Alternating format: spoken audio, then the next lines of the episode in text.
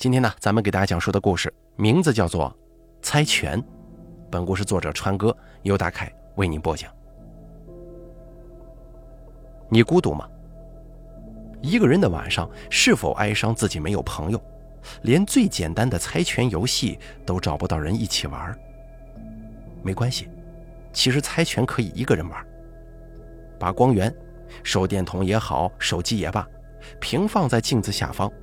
让光线从下到上打到你的脸上，看着镜子中的自己，给他一个微笑，然后默念十遍：“谁像我，谁像你，谁是我，谁是你，你像我，我是你。”然后跟镜子里的影子玩剪刀石头布的游戏，只要赢了就能获得朋友，至于输了的话，只要变得跟他不像就行了。第一集，我是一个没有朋友的人，从幼儿园开始就没有小朋友愿意跟我玩。小学的时候，没有人肯跟我一起做作业；中学的时候，班里所有人都无视我。不论我怎么拼了命的去了解大家都喜欢的话题，也没用。上了大学，我被宿舍的舍友孤立，而全世界都在经历的甜甜恋爱，自然也轮不到我。毕业之后，我在一家小公司工作，一个人下班做着最多的活依然没有朋友。我受够了，我要改变。我在网上搜索一切能够提高人际交往能力的帖子，甚至用攒下来的工资报各种社交技巧提高班，但是毫无用处。我似乎是一个友情绝缘体。我甚至尝试了网上的一些所谓改运的仪式。或许连鬼也不愿意向我靠近吧，我依然失败了。直到有一天，我彻底崩溃了，在一个交流如何提高人际交往能力的帖子下面刷屏痛骂，怒斥网上所有的技巧都是骗人的，疯狂发泄自己的情绪。出乎意料的是，楼主不仅没有生气，反而私信询问我的情况。在听完我长长的抱怨之后，他沉默了好几个小时，才突然私信我说：“我听说过一个办法，但是我没有来得及验证，你要不要试试看呢？”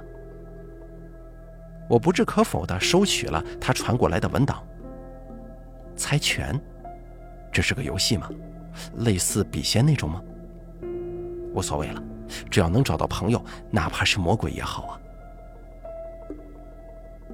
零点十分，我一个人站在浴室的镜子前，唯一的光源是梳妆台上竖着的一只小巧的手电筒。苍白的光束直打上来，勾勒出我下巴的轮廓跟忧郁的眼神，在镜子当中显得有些恐怖。我深吸一口气，一遍一遍地喊着文档里的话：“谁像我，谁像你，谁是我，谁是你？你像我，我是你。”声音在狭小的浴室回荡，被光滑的瓷砖跟墙壁反射出一阵阵回音，夹杂在我话中，让我感觉到有一些错觉，仿佛除了我之外，还有一个莫名的存在，躲在一旁的阴影里，掐着嗓子学我说话，并且声音跟我越来越像，他的位置也一点一点地向我靠近。随着重复次数越来越多，这种感觉越来越重。我甚至觉得回声渐渐消失，那个声音完美的融合到了我的声音里，那个影子似乎也一点一点的跟我瘦弱的身躯重合。我的声音不可避免的带上了一丝丝颤抖。终于十遍说完，我重重的吐出一口气，盯着镜子里脸色惨白的自己，第一次觉得这张平凡的脸如此陌生，仿佛不是我自己的一样。我勾起嘴角，艰难一笑，镜子当中的我也回了一个诡异的笑容。我摇了摇脑袋，把杂念甩开，慢慢伸出右手，要开始了。剪刀石头布，我伸出一个拳头，镜子中的我毫厘不差的回报一个拳头。剪刀石头布，我伸出一个巴掌，镜子中的我也做出了同样的动作。剪刀石头布，十几次之后，我开始有些厌烦，心里埋怨自己怎么如此蠢笨呢？跟镜子猜拳，就算猜一辈子，怎么可能会出现不一样呢？如此劣质的玩笑，我居然相信了。就在我懊恼之际，手电筒的灯光开始暗淡下去，一闪一闪的挣扎着。没电了吗？这只手电筒是我从杂物柜里翻出来的，早知道应该换两节新电池的。我这么想着，手中下意识的继续猜拳。终于，手电最后闪烁两下，沉寂在黑暗当中，而我则保持着最后一个剪刀的动作，呆呆的愣在镜子前了。刚才如果不是我的错觉的话，光线消失的最后一瞬间，我似乎看到镜子的自己出了一个步。我站在原地不敢动弹，冷汗一下子浸湿了睡衣。好一会儿，双眼逐渐适应黑暗，我模模糊糊地看到镜子里的自己张大嘴巴，一脸呆样，摆着个剪刀手，一动不动。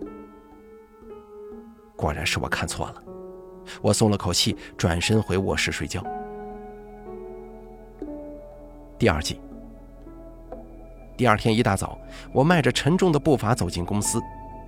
由于昨晚睡眠不足，整个人都昏昏沉沉的。一如既往，同事们都对我视若未见。果然，改变命运什么的都是骗人的。但是刚坐下没多久，老板突然把我喊进了他的办公室。小李啊。你毕业来到咱们公司有一年多了吧？老板的表情看不出喜怒，语气也波澜不惊。我忐忑不安地陪着笑，心想：莫不是要开除我吗？难道改运是往差里改吗？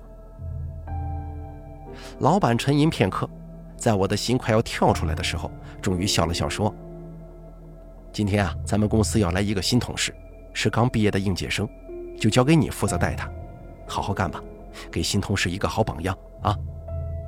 行，我赶紧大声保证，抹着汗水推门而出。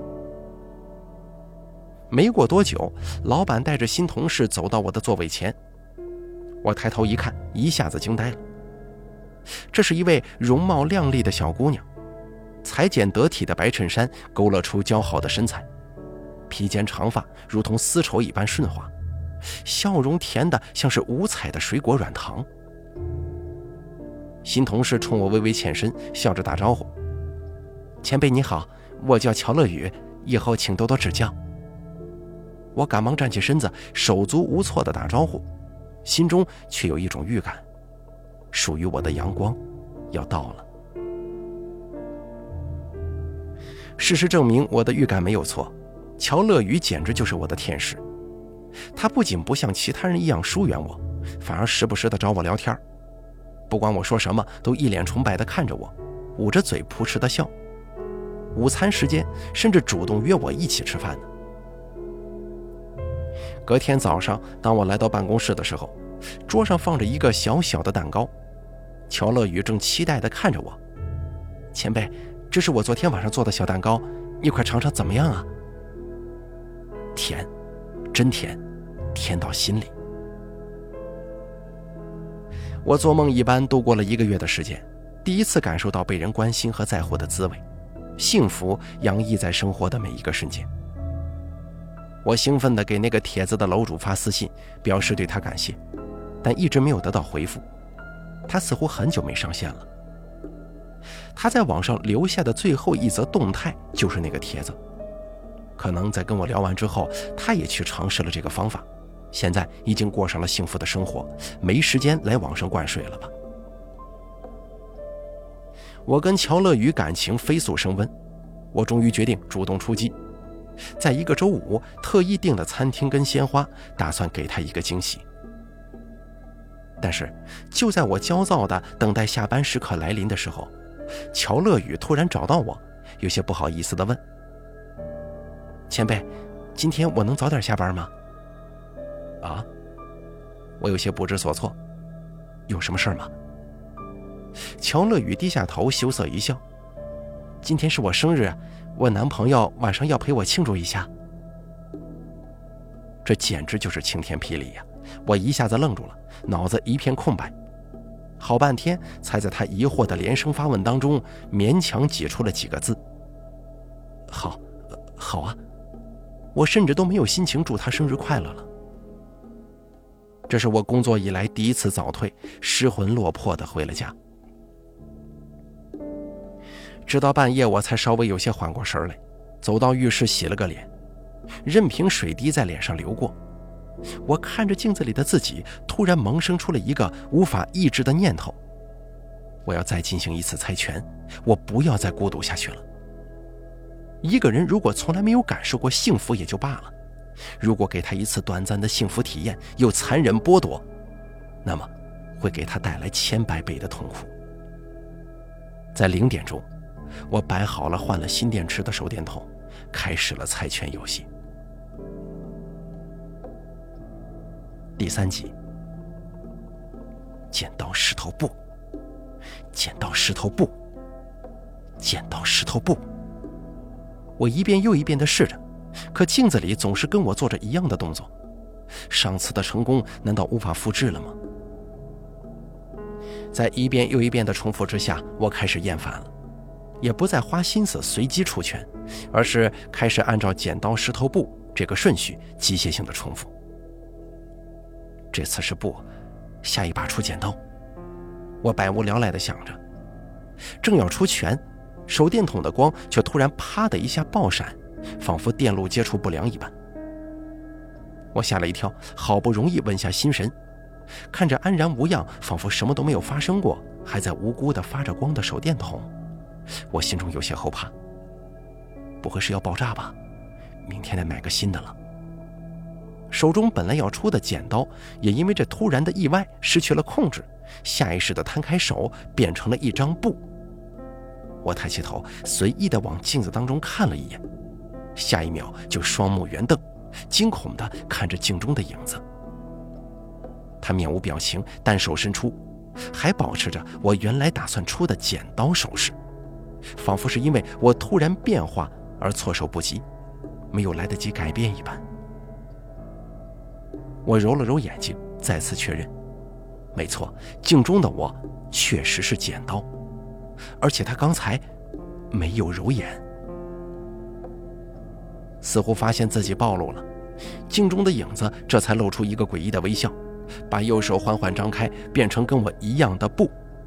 随后，他又成了那个跟我亦步亦趋的影子，仿佛刚才的事情完全没有发生过一般。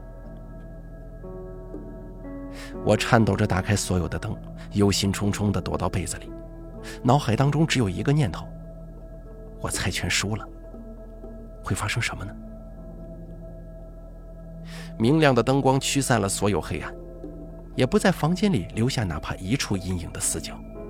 可即使是这样，也无法驱散我心中的恐惧。不知道过了多久，我迷迷糊糊睡着了，直到上班的时间被生物钟自动喊醒，顶着一对黑眼圈走到镜子前，我又仔细看了看，似乎并没有什么异常。哎等等，镜子中的影子好像离我近了一些。我小心翼翼地凑近脑袋，死死地盯着镜子里的自己。一秒，两秒，突然，镜中的影子微不可察地动了一下，离镜面更近了一些。果然，他在往外走。我慌不择路地赶快夺门而出。第四集。事情并没有好转。每当我照一次镜子，或者水面乃至手机屏幕等一切能映出倒影的地方，镜中的人影都会格外的往外靠近一些。哪怕我再三注意，避免一切照镜子的机会，还没到下班时间，镜中的自己几乎要触碰到镜面，仿佛下一次就能够从镜子当中跳出来一样。如果他真的出来了，会发生什么？会把我拽到镜子里？完全替代我吗？我不会让这一切发生的。我走进老板的办公室，意外的看见一个容貌俊朗的男人正拍着桌子怒吼：“他下班之后就没有回来，你得给我一个交代。”老板皱着眉头，毫不客气地说：“乔乐宇今天没来上班，我还要问你他去哪儿了呢。你们小情侣吵架，不要耽误我们的工作呀！我告诉你，不管什么原因，只要他不来上班，都算旷工。好，你等着吧，明天再找不到他，我就报警。男人涨红着脸摔门出去了。什么？乔乐宇失踪了？我本能的想要关心他一下，但想想现在自身难保，只能强迫自己转移注意力，对老板说：“老板，我我想请几天假。”老板不依不饶的跟我掰扯了很久，直到我以辞职相威胁，才最终同意给我三天假期。我立刻飞奔回家，把家中所有反光的地方都遮了起来，暗下决心，找不到解决办法，我就再也不出门了。在惶恐不安当中过了整整一天，我光编了每一个带有猜拳关键字的帖子，询问了好多所谓的专家，得到的要么一看就是极为不靠谱，要么就是装腔作势，只想从我口袋里掏钱，让我懊恼不已。到了晚上，我仍旧一无所获。站在窗边，我看着窗外灯火通明的城市，觉得自己既渺小又无助。就在我忧愁之际，一丝若有若无的声音响起，微弱的回荡在我的耳边：“谁像我，谁像你？你是我，谁是你？你像我，我是你。”这是我的声音，却带有一丝不属于我的诡异和阴冷。镜子里的我要出来了吗？不可能啊！我明明把每个反光的地方都遮住了。今天甚至连水都没敢喝，我不敢置信地摇着头，但那丝声音仍旧慢悠悠地飘荡，似乎在吟唱，但是又不带丝毫情绪，仿佛一缕冰冷滑腻的气息在我的脊背上蠕动。我浑身发麻，站在原地不敢动弹，仔细分辨着声音的来源。随着声音越来越清晰，我突然抬起头，惊悚地盯住了眼前的窗户。声音是从这里传来的。我仔细观察，漆黑的夜色中，本来透明的窗玻璃把我的面容清晰地映照出来。玻璃当中的我带着诡异的微笑，身形在浓郁的黑色背景之下若隐若现。我踉跄着后退两步，镜中的我却反而前进了两步。不，我逃不掉了！我心中突然涌现出这样的念头。这样下去，再有一次他就要出来了，根本无处可躲，防不胜防。看着他跟我一般无二的面容，我一直紧绷的情绪终于承受不住，长期以来勉强维持的镇静和理智，刹那间灰飞烟灭。我仿佛是一只被逼到绝境的野兽，喉咙当中发出垂死挣扎的呵呵声，眼睛通红的盯着玻璃上的我。你想取代我吗？不可能！我咬着牙冲了上去，狠狠一拳砸在窗户上，震得玻璃一片晃动，里面的人影也波动起来了。我已经失去了理智，疯狂地拿起周围的一切东西向窗户上砸，椅子、台灯、电脑。随着我一次次敲击，玻璃终于啪的一声碎裂开来，碎片飞溅四处。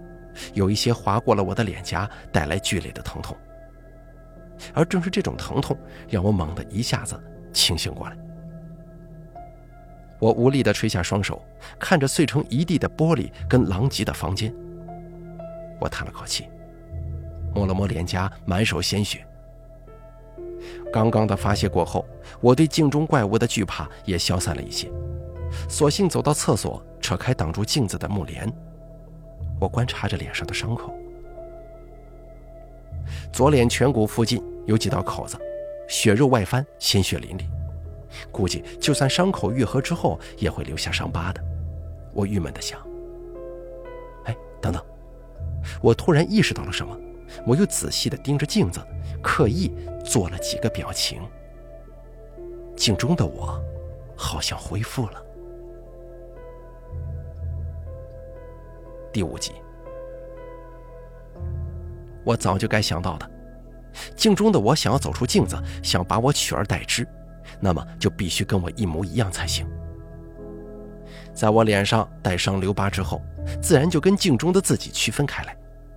最大的威胁就这样消失了。我终于松了口气，又休养了两天，重新回到工作岗位上，一切正常，就连脸上的伤口也不过引起了同事几道诧异的目光，根本就没人关心。等等，似乎少了些什么。乔乐宇呢？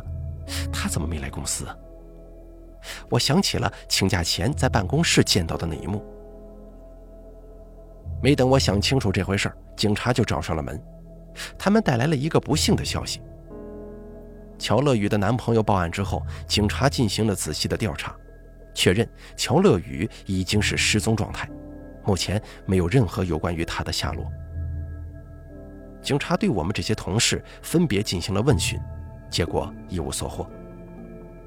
轮到我的时候，我虽然在心中一遍遍地告诉自己：“你就是一个失败者，乔乐宇有男朋友了，他的事儿跟你无关。”但最后还是忍不住多嘴问了一句：“警官，真的没有任何线索吗？”警察无奈地叹了口气说：“失踪三天了，最后的监控资料只查到他正常回了家，就再也没出来过。我们破门而入，家中空无一人。”除了镜子被布蒙上了以外，没有任何疑点，恐怕是凶多吉少了。警察离开了公司，可我却脊背发寒，敏锐地捕捉到了警察话中一个熟悉的线索：镜子被布蒙上了。难道说，除了镜子里的怪物，谁还能有这样的本事呢？让人悄无声息地消失在自己的家中？想到我并不是唯一的受害者，连乔乐宇也遇上了同样的事儿。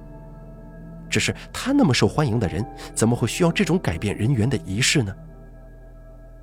我没有过多纠结这一点，心中反复只萦绕着一个念头：我或许是唯一知道乔乐宇在哪里的人了。我要不要做些什么呢？晚上回到家，我翻来覆去的睡不着。脑海当中不断浮现乔乐宇的一颦一笑，但是镜中的我留下的那些恐惧又是如此深刻。我好不容易才逃过一劫，难道又要自投罗网吗？折腾到午夜，我迷迷糊糊有了些许睡意，半睡半醒间，突然听到洗手间里传来微弱的呼救声：“前辈，救救我！”我几步窜到洗手间门口。乔乐宇蹲在镜子前，无助地冲我伸出了手。我忍不住拽住他，刚要用力把他拉起来，可是他却突然笑了：“你来晚了，他已经不是他了。”我一下子惊醒了，满头都是冷汗。环顾四周，我还躺在床上，原来这只是个梦，但是梦中乔乐宇的呼救声似乎还萦绕在耳畔。我咬了咬牙，从柜子里翻出已经被我压在最下层的手电筒。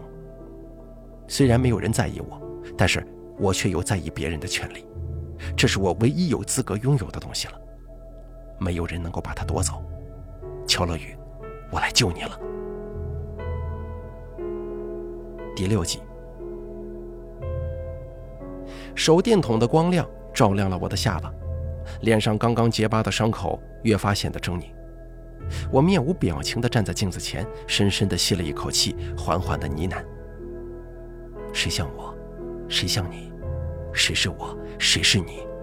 你像我，我是你。”声音一遍遍的回荡，带着一种奇异的肃穆之感。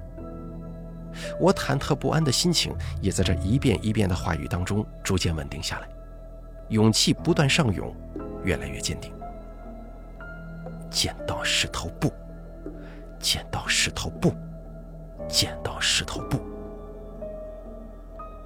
似乎对我去而复返很是意外。镜中的那个东西，这一次很快就给出了回复。刚刚到了第四次，镜中的我就做出了跟我不一样的动作，一个大大的布迎过了我手上的石头。镜中的我表情变得邪意起来，他将五指合拢，缓缓抬到脖子上，轻轻划过，冲我露出微笑。一步步的朝镜子走来，而我没有躲闪，甚至迎着他将身体前倾，伸出手掌，慢慢的放在了镜子上，感受着手心传来的冰凉。突然，有什么东西触碰到了我的手掌，一个湿滑冰冷的东西拽住了我的手腕，一股巨力涌来，我来不及反应，脚下一个踉跄，眼前一花，就一头栽倒了。回过神来之后，眼前仍旧是那个熟悉的洗手间，但熟悉当中又带着一丝丝别扭，好像有什么不和谐的地方。我环顾四周，看到右脸颊上的伤口。意识到了问题出现在哪儿了，所有的东西左右都反了过来，我在镜子里，整个世界一片寂静，但我总感觉除了我之外，似乎还有什么东西躲在我看不到的阴影里，是镜中的怪物？我壮起胆子走出洗手间，在昏暗的房间里打量着，猛然发现，在靠窗的墙角，一团黑影。模糊的蜷缩着，安静又诡异。我咬着牙走近，用手中的手电筒照了过去。什么东西？被光源刺激，那团黑影轻微的动了一下，发出了惊恐的抽泣声。哎，这声音好熟悉啊！我愣了半秒钟，赶忙走到跟前，惊喜的喊：“乐宇，是我呀，我来找你了。”黑影肩膀一颤。缓缓抬起头，露出乔乐宇精致但布满泪痕的脸蛋。前辈，你怎么在这儿啊？没等我回答，他就一下子抱住了我，把头埋在我的怀中哭泣。我是第一次遇到这种情况，双手尴尬的张开，无处安放，不知道该怎么办才好。本来还想问问乔乐宇为什么会玩这个游戏，但此时似乎并不是合适的时机。等他哭得没了力气，我才安慰道：“没事了，我我是来带你出去的。”乔乐宇红着脸松开抱紧我的手，惊讶地看我：“你知道怎么出去吗？我用尽了所有办法，都离不开这里。”我点点头，把手电筒放到一边，左手牢牢地拽住乔乐宇，叮嘱他不要乱动，右手犹豫了片刻，颤抖着从口袋里掏出了一片剃须用的老式刀片。在乔乐宇惊恐的眼神当中，我咬着牙把刀片凑到脸边，狠狠地划了下去。没错，这就是我的办法。只要容貌发生了变化，就能跟镜子里的人区分开来，从而解脱这个梦魇。伴随着脸上的剧痛，一滴滴鲜血从伤口涌出，顺着脸颊滴落下来，沾湿了我的衣服，也滴落到了地板上。我感受到了周围的空间突然模糊起来，甚至阴影都在细微的晃动。哎，奏效了！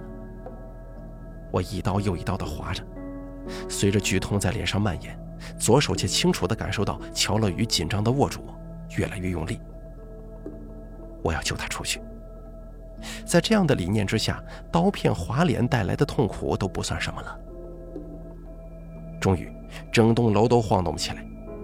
震动达到极致的时候，脚下突然一空，我跟乔乐宇还没有来得及尖叫，脚掌又踩到了实地。我看了看左右，我们正处在我的洗手间中，我们回来了。我打开灯，顾不上满脸的鲜血，瘫坐在地上。乔乐宇的眼中带着愧疚和怜惜，看着我面目全非的脸，心疼的哭了，然后翻箱倒柜的要找药给我包扎。看他焦急忙碌的样子，我靠在墙边笑了，哪怕因此带动脸上的伤口更加剧痛。这就是被人在乎的滋味，真好。第七集，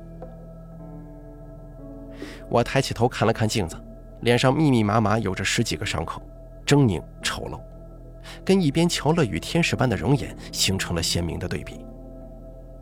哎呀这下以后都要被人嫌弃了，不过没关系，本来就是这样嘛。不对，我突然睁大眼睛，死死地盯着镜子，看着乔乐宇姣好的面容，牙齿咬得咯咯作响。乔乐宇明明背对着镜子找药，那镜子中的这个人是……该死啊！他并没有放过乔乐宇，随时可能会抓他回去的。唯一的方法只有……我的眼神不由自主的看到了手中的刀片。乔乐宇拿着纱布来到我身旁，想要给我包扎，却被我伸手拦住了。面对他疑惑的目光，我不知道该怎么开口。她是个女孩子，又那么好看，恐怕很难接受这种结果吧。我斟酌着言辞，终于决定要委婉一些，先聊一些别的话题，让他平静心情。乐宇，你为什么要玩这个游戏啊？乔乐宇似乎想起了什么，脸上一白，然后又有些羞涩地说：“我，我有个喜欢的男生。”原来是这样，我叹了口气，想起见到的那个高大帅气的男人。怪不得，起码效果很成功。你男朋友很帅吗？我想起曾经自己打算表白而做的准备，自嘲一笑地说：“哦，对了，我还没祝你生日快乐呢，虽然晚了几天。”乔乐宇瞪大了眼睛说：“我生日在上半年，早就过了呀。”什么？我心头巨震，他那次明明跟我说。一个恐怖的念头在我脑中冒出，我颤抖着声音问：“你是什么时候被抓到镜子里的？”乔乐宇黯然低下头说：“在镜子里没有白天黑夜，不会渴也不会饿，我也不知道过了多久。哦，对了，前辈，我刚入职没几天就失踪了，老板不会开除我吧？”刚入职没几天，可是我明明已经跟他共事了一个月呀。原来这一个月以来，跟我相处的都是镜子里的他。我不寒而栗，我竟然跟那种东西朝夕相处了那么久。可既然乔乐宇早就被替换掉了，那前几天为什么又会突然消失呢？我隐隐觉察到，假乔乐宇的消失，或许跟我的第二次猜拳游戏有关，或许是因为他找到了我这个新目标吗？我强迫自己镇定下来，不去想那些事情，而是结结巴巴地对乔乐宇说：“乐宇啊，你其实没有完全逃出来，随时可能会被再次抓回去的。想要解脱的话，呃，唯一的办法只有，只有像我一样。”乔乐宇眼眶一红，哽咽着看我：“前辈，没有别的办法吗？我不想毁容。”他没说几句，就忍不住哭了。说什么也不愿意接过我手中的刀片。我努力搜刮着脑海里的每一个词，想着怎么才能劝说他。无意之中抬头一看，镜子里的乔乐宇已经贴到了镜面上，他马上就要出来了。来不及了，我一把拽住乔乐宇的手，把刀片塞到他手中。没时间了，他已经要出来了，再不下手的话，命都保不住了。乔乐宇似乎被我说服了，犹豫着把刀片凑到脸边，比划了好几次，还是下不去手。终于，他似乎回忆起了镜中的恐惧与无助，一扬手把刀片往脸上划去。可是，就在刀片即将触碰到皮肤的时候，他又突然停住了。看着我焦急不解的目光，乔乐宇突然展颜一笑：“前辈。”我需要提醒你一件事情，这一个月来，你喜欢的那个乔乐宇，其实是我呀。第八集，我一下子捏紧了拳头，迅速回头看了一眼镜子，里面的乔乐宇似乎已经恢复了正常。那他的瞳孔深处，似乎蹲着一个无助的身影。该死，他已经出来了。眼前的乔乐宇已经换人了，看着这熟悉的笑容，我却脊背发凉，寒气从脊背直窜入后脑。我瞪着乔乐宇，低声吼道：“把乔乐宇还给我！”乔乐宇，我就是啊！不能跟他废话了，我一把夺过刀片，猛地扑上去，把乔乐宇按在墙角，用力往他脸上划：“你把乔乐宇还给我！”乔乐宇突然惊恐的尖叫起来，大声的呼喊救命。这什么意思？这一举动让我有些发懵，还没反应过来，家里的大门突然被人一脚踢开了。放下武器，不许动！几个警察破门而入，把我扭倒在地，夺过我手中的刀片，护住了不停抽泣的乔乐宇。为首的警察正是上次在公司询问我的那个。当时我就看出来，你跟别人不一样，心里有秘密。带走！我拼命挣扎，却拗不过手腕上坚固的手铐，心中一片悲凉，只能眼睁睁地看着乔乐宇在警察的护送当中，一边哭泣一边走出了门。有乔乐宇的证词，事实变得非常清楚。我对新同事乔乐宇一直图谋不轨，终于在四天前把他绑走，囚禁在家中，并且在意图伤害他的时候被警方抓获。你可真是个变态呀！审讯室里的警察狠狠地瞪了我一眼，看着手上的报告，念出了声：“存在严重的妄想症状，诊断为身体畸形恐惧症，会对自身相貌产生认知差距，从而产生自毁与自残行为。”他盯着我，咬牙切齿地说：“你别以为你装神经病就可以躲过法律制裁，我一定会找到证据的。”是啊。我也想知道这一切的真相。我是因为精神问题产生的幻觉，还是真的经历了这一切呢？哎，对了，我突然想起了什么，赶忙说：“那个猜拳游戏是一个网友给我的，他的 ID 是……”警察冷哼一声：“我们早就查过了，那个 ID 是乔乐宇的贴吧账号，但网站上没有你所说的私信记录。这除了证明你心理变态，早就对他图谋不轨以外。”没有任何用处的。什么？乔乐宇？我低下头，再也说不出话来了。好了，猜拳的游戏咱们就说到这儿了。感谢您的收听，本故事作者川哥由大凯为您播讲。